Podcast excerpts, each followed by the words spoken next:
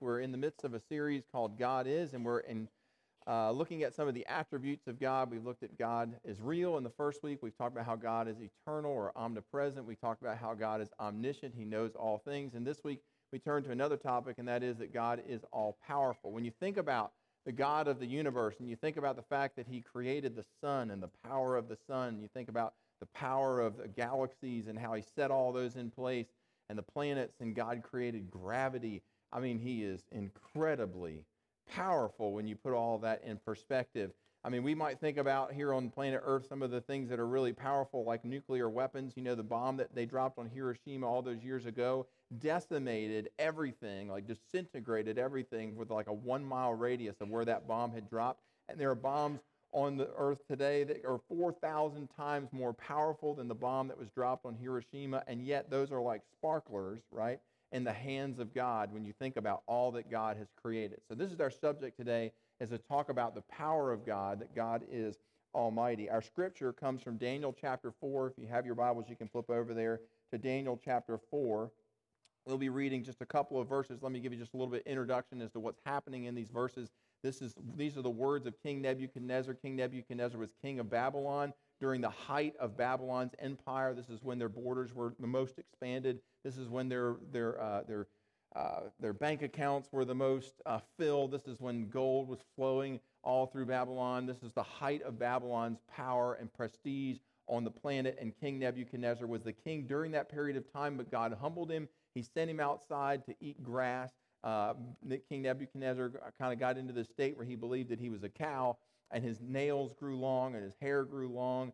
And uh, after that time, he was restored. And then he makes this confession about who God is. Remember, this is the most powerful man on the planet making this confession. So let's stand together, read King Nebuchadnezzar's confession about who God is. All right, Daniel chapter 4, beginning at verse 34. At the end of that time, I, Nebuchadnezzar, raised my eyes toward heaven, and my sanity was restored. Then I praised the Most High. I honored and glorified him who lives forever. His dominion is an eternal dominion. His kingdom endures from generation to generation. All the peoples of the earth are regarded as nothing. He does as he pleases with the powers of heaven and the peoples of the earth. No one can hold back his hand or say to him, What have you done? You may be seated. Thank you so much. Uh, we'll just kind of touch on that verse and a few, a bunch of other verses here as we move through um, this subject matter today. You say, well, first of all, Gordon, what exactly does it mean, this term omnipotent, or that God is omnipotent? Well, again, it's a Latin term. It's a compound word from the words omnis and potens. So to be omnipotens means to be all powerful. Omnis means all, and potens means powerful. So it's this idea that God has unlimited strength, that God has unlimited power, that God can do whatever he wants, whenever he wants, to whomever he wants, for whatever reason he wants, and wherever God wants. God is, as the Bible says, almighty. God is all powerful. Now, the Bible declares that God and God alone is the omnipotent power in the universe. Genesis chapter 17 and verse 1. God said to Abraham, He said, I am God Almighty. That is, that God is omnipotent. Uh, Jeremiah chapter 32 and verse 27, God said to Jeremiah, I am the Lord, the God of all mankind. Is anything too hard for me? And then God uh, said to, uh, when Sarah laughed at the prospect of having a child at 90 years of age, God's response was very simple. He said, Genesis chapter 18 and verse 14, Is anything too hard for the Lord that he can even cause a 90 year old woman to have a baby? After getting a crash course in the omnipotence of God, we just read King Nebuchadnezzar saying, Daniel chapter 4 and verse 35, The Lord does as he pleases with the power of heaven and the peoples of the earth. No one can say to him, or no one can hold back his hand or say to him, What have you, God, done? When Mary reacted with shock to the news that she would have the virgin birth, the angel Gabriel was unfazed, and he said, Luke chapter 1 and verse 37, he said, For nothing is impossible with God. And then Jesus himself said, Luke chapter 18 and verse 27, What is impossible with men Y'all might not be able to make this happen, he said, but it is possible when you have the God of the universe on your side. All things are possible with God. And then finally, Revelation chapter 19 and verse 6. The hosts of heaven are up in heaven and they're singing praises to God. And here's what the hosts of heaven have to say they say, Hallelujah. That is, praise the Lord. Why? For our Lord God, omnipotent or almighty, reigns. And yes, he does.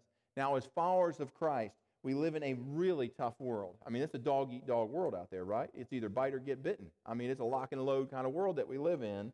And in a world like that, the most important truth for us to remember of all the other attributes of who God is, is this attribute right here that God is all powerful. You say, well, Gordon, why does it matter that God is all, all powerful? Why is that more important than God being all knowing? Why is that more important than God, uh, you know, being omni- omnipresent, where He's everywhere? I mean, what, what makes this one so much more important than all the others? Well, think about it for a second. If, if the God of the universe um, is holy, but He doesn't have the power to do anything about our sin problem, then what good is He? If the God of the universe, just the same, is eternal, but He doesn't have the power to direct eternity, then what good is our God and His promises? Without the omnipotence of God, God can pretty much not do what he says that he can do. And so this is the most important uh, of all of God's attributes. Now, there are a lot of people in our world that have this view of God that would say that God is actually not all powerful. One of those is Rabbi Harold Kushner, and he wrote in a book several years back ago called When Bad Things Happen to Good People. Ah, kind of a catchy title, right? When Bad Things Happen to Good People. And here's what Rabbi Harold Kushner had to say, and I quote He said, God wants people to live peaceful, happy lives, but he cannot always arrange that. God does not want you to be sick or crippled. He didn't make you to have this problem, and He doesn't want you to go on having it. But He can't make it go away. This is Rabbi Harold Kushner saying this. That is something which is even too hard for God. And then he goes on to say, Here's what my book has proven. He says, and I quote, We have a good God, but one who is not totally powerful. Now, I would like to respectfully disagree with the rabbi on what he has to say here. And what I think this book proves is that you can write any kind of theological trash that you want, and people will buy it if you put a catchy title on it. I think that's what it is. Your best life now. I mean, whatever the book may be. Um, okay, that came out a few years ago. Y'all didn't think that was very funny, but anyhow. You say, Gordon, wait a minute, what proof is there? I mean, that's nice for you to say these things about how God is all powerful. God declares that He's almighty. The Bible declares He's almighty. The biblical authors agree with this. But I mean, what proof is there that God really is omnipotent, that God is all powerful? Well, there's three proofs that I'd like to give you that point to the fact that God is omnipotent. And the first of those is creation itself. You know, as human beings, that if we were to try and create something, we need wood, we need concrete, we need steel, we need some materials, some raw materials to be able to create something. We need some clay, we need some paint if we're going to create something we need raw materials. But when you look out at the expanse of space and you look at the fact that we live in this world with all the material stuff around us, whether it be on the earth or out in the expanse of space, all of this did not just come from nowhere. Like it, it, it had to have some source, some origin. I mean, we can, we can create something from something. But the stuff of the universe, I mean, it, you know, what was its origins? Where did it begin? And so what we see here is that there's a God of the universe behind all of what we see, and that he, as the Bible said in Genesis chapter 1, spoke into existence the things of the universe. That is, God did what we can't do. God created something, the world we see, he created something out of nothing. And so when we recognize that God, that the, all the stuff of the universe is here and that it came from somewhere, it had some source, some origin, and that God is that origin. God spoke it into existence. And so there we see, by looking at the heavens, by looking at the world around us, God's omnipotent power on, on display, that God spoke into existence stuff that did not exist. He made something out of nothing. Um, Isaiah chapter 40 and verse 26 uh, recognizes this. Isaiah writes, Lift up your eyes and look to the heavens who created all these things? And Isaiah says, I'll tell you who t- created all these things. He who brings out the starry hosts one by one and calls them each by name. Because of his great power and mighty strength, not one of them is missing. Now, the second proof of God's existence comes, uh, the first comes from creation itself and recognizing that all this came from something, that, that God created something out of nothing. And the second thing are by looking at God's mighty deeds throughout human history. You say mighty deeds like what? Well, mighty deeds like Noah's flood, mighty deeds like creating the world that we live in, mighty deeds like parting the Red Sea and causing manna to fall from heaven to feed the Israelites when they're out in the desert. Stuff like shutting the mouths of lions for Daniel and sending down fire from heaven for Elijah and the virgin birth. And stuff like Jesus healing the sick and raising the dead and feeding 5,000 people from five loaves and two fish. uh, stuff like Jesus' own resurrection from the dead. All of this, all of these miraculous works, eyewitnessed by people, recorded in the written Word of God, all of these things confirm uh, that God is omnipotent. We see God's mighty deeds on display. Remember what the disciples said when Jesus um, calmed the storm on the Sea of Galilee with just a word. They said, Who is this man that even the winds and the waves obey him? Well, I'll tell you who he is. He's the God of the universe, the omnipotent, almighty God. A third proof for the omnipotence of God First is creation, second are his mighty deeds, and the third is our physical bodies, our human bodies, like literally the flesh and bone in which we live. Psalm chapter 139 and verse 14, David writes these words. He says, I praise you, God, because I am fearfully and wonderfully made. David recognized that just the complexity of the human body and how remarkable it is and the function of the human body is enough for him to be in awe of, of his creator. Um, I, was, uh, t- I was riding down the road uh, talking to my daughter the other day. She's got ninth grade biology class. And I said, What are you studying in class these days? And she said, Enzymes. I said, Ooh, enzymes. Enzymes are pretty cool stuff. Some of, we have a few doctors in here, some internal medicine people that know some stuff about enzymes.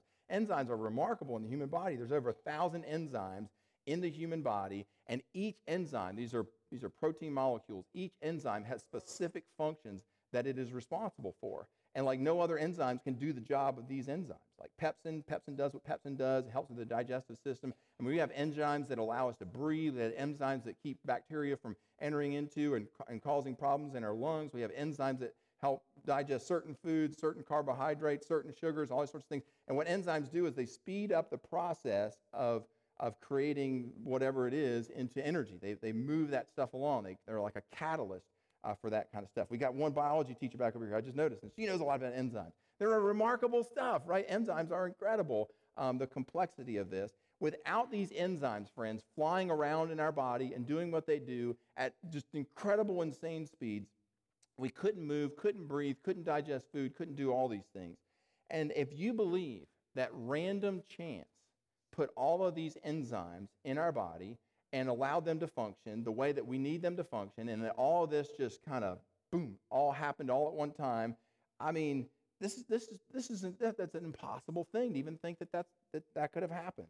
Rather, what you conclude conclude what the biblical authors uh, concluded, and that is that we are fearfully and wonderfully made. That this organiz, organize, the organization of the human body, being finely tuned apparatus, that the result, that rather it's the result of our Creator, and that is just one system in all the human body. I mean, again, if one enzyme was to say, I just don't want to work today, I, we get sick. I, we might get very dead. If one of the enzymes said, "I'm just, I'm done. I just don't really want to, don't want to cooperate anymore." I mean, that's how important these things are to our body. Let me say that if you're here today and you'd say, "Gordon, you know what? I'm not a believer. I'm not a Christian yet." Well, friends, if you just go outside, you look at the stars of creation, you consider the deeds of God throughout human history, you look at the complexity of the human body, the complexity of any living organism, friends, when you consider all of that, there's just no place to land if you're an honest person.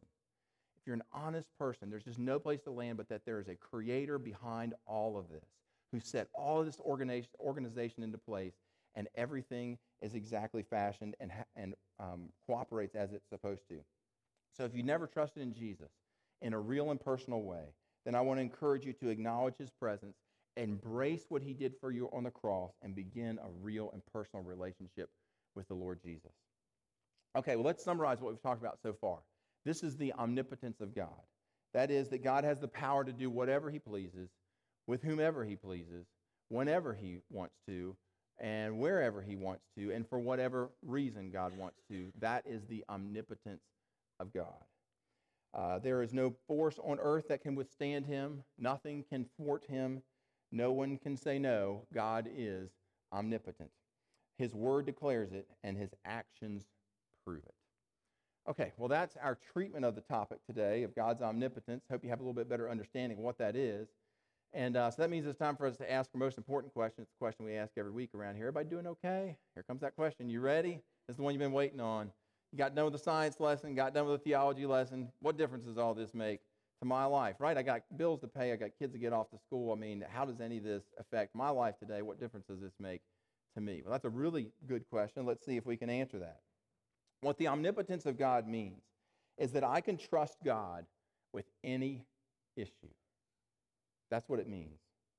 It means that there is no problem that I can face that God cannot handle.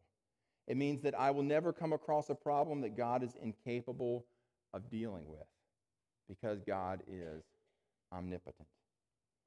I don't care how impossible the situation is, there is nothing, and I mean nothing, that God can't deal with. What does the Bible say? It says, Greater is he who is in us than he who is in the world. Friends, if we get to the place where we really believe this in our heart, deep down, in our mind, in our soul, friends, if we get to that place, that's when we begin to see God work in our lives. And so that's my question to you as followers of Christ. What are you believing right now for God to accomplish in your life? Like what's on your list? Of God, these, this is what I'm leaning on you. This is what I'm counting on you to do for me in my life today. And because, friends, He is an omnipotent God, and not to come to Him with stuff on our list is kind of like an insult. Uh, he's an omnipotent God. He's our Father. He loves us. He cares for us. And He wants to do for us. Friends, we need to have something on that list. Whether it's something with our grandchildren, our family, with work, it doesn't matter. Something ought to be on that list. If not, then we are robbing God of His potential showing His glory in our life, revealing His power in our life. And friends, we don't want to be caught doing that. Now, there's something else that I want to tell you about what difference all this makes, and that is after 20 years now in ministry, I have observed that most Christians do a really good job, myself included, of trusting God in the crises of life. Right? We rally to the cross when there's stuff going down.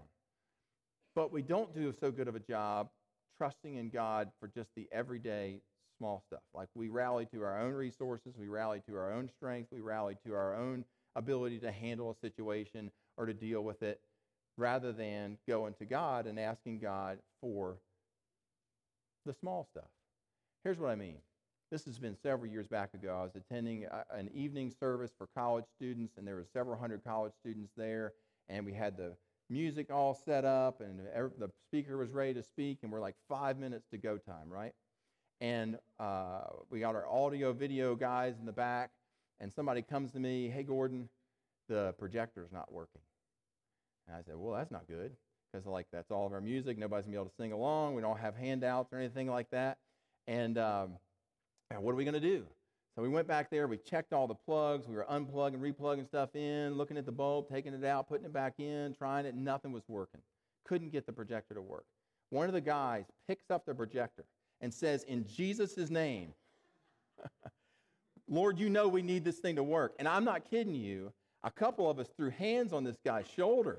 And we were like, Lord, you got to make this thing work. I mean, it's all on the line right here. We, we planned, we made all these plans. We're ready to go. He sets the projector down and guess what happened? The light came on. Not kidding you. True, absolutely true story. See, God cares about even the small potatoes little stuff. He cares about when you lose your car keys. You ever prayed about losing your car keys? I pray about when I've lost my car keys. God help me to find my car keys. And God helps me find my car keys. God's concerned about us getting the right classes that we need for our scheduling at school. God cares about our mortgage payments getting paid. God cares whether or not your car's going to crank in the morning. God cares about the trees in your backyard not blowing over when a hurricane comes through, or at least not hitting your house. Friends, these are the small kind of stuff in our life that God cares about, wants to hear from us about. Try it sometime and see if you don't find your car keys, right? when we do this, friends, we please God, we honor God because we give him a platform to show his power in our lives. You say, Gordon, wait a minute. Does this mean that God will do whatever I ask him? like a little magic fairy dust, right? He's just going to sprinkle it out and make all things well. Does that mean that that's what God's going to do? That God's going to He's going to give me whatever I want if I ask him, if I go to him in prayer, if I ask him for it. Does that what mean what he, is that what it means? No, that's not what it means. God is omnipotent enough, friends, to do whatever we ask him to do. But he's also loving enough, just like you with your children, not to give us whatever He asks for because perhaps it's not His timing, perhaps because there's some more lessons that we need to learn, perhaps because He has His purposes and His will that He's still trying to accomplish through our situation in our lives. And so, because of that, sometimes God in His omniscience does not uh, resolve our problems, perhaps in our time and at the timing we want. But, friends, as we were singing this morning, He has never failed us yet. God, in His timing, will answer your prayers. So let's conclude. Knowing that I have an omnipotent God gives us quiet confidence with which we can face every obstacle in life with utter peace and without fear. Did you know that over 60 times in the Bible, God says, Fear not? Over 60 times. He says, Fear not, fear not, fear not. Why? Or how do we get to that place where we're not fearing anymore? When we know that the God of the universe, our God, is omnipotent. When we center our minds on the fact that He can handle whatever it is that comes our way. Nothing can withhold His hand. Or as Jeremiah 32, verse 27 said, I am the Lord, the God of all mankind. Is anything too hard for me? Friends, when I find myself despairing, and sometimes I do, when I find myself discouraged, and sometimes I get that way, I remember the words of Scripture I am the Lord, the God of all mankind. Is anything too hard for me? In Luke 18, verse 32, Jesus said, What is impossible with men doesn't look like it's going to work out, is possible with God. And if I'm despairing, you know what that means then, friends? It means that I've forgotten who my God is. I've taken my eyes off of his omnipotence. I've taken my eyes off his ability to walk me through, to get me through, to handle the situation that I'm dealing with. I've taken my eyes off of that. And so I need to remember that my helper is omnipotent. and so, for many of us here who have difficulties in our life and a lot of obstacles in front of us and a lot of negative things impacting you right now, the solution to the despair and the anxiety is very simple. It's to remember who your God is, and the scriptures declare it all over the place. He is almighty. That's who he is. And friends, when we put the almighty God up against whatever it is that we're dealing with, we recognize that we don't need to be fearful. We don't need to be anxious. That God has it all in his capable. Let's pray. Lord, we thank you again this morning for reminding us who you are. And Lord, sometimes we just need to quiet our hearts before you gather ourselves in your presence to be reminded of your great love, to be reminded of your great mercy, to be reminded of your great power. God, there is no obstacle before us that you cannot overcome. And so we invite you, Lord, in these quiet moments, we want to faithfully pray that, Lord, we want to knock on heaven's gates that, Lord, you would act on our behalf, that you would bring healing, that you would allow us to overcome, and more important than anything, that you would give us peace and calm in the midst of our storm. Lord, we submit ourselves to your presence now. We pray this in Christ's holy name. Amen.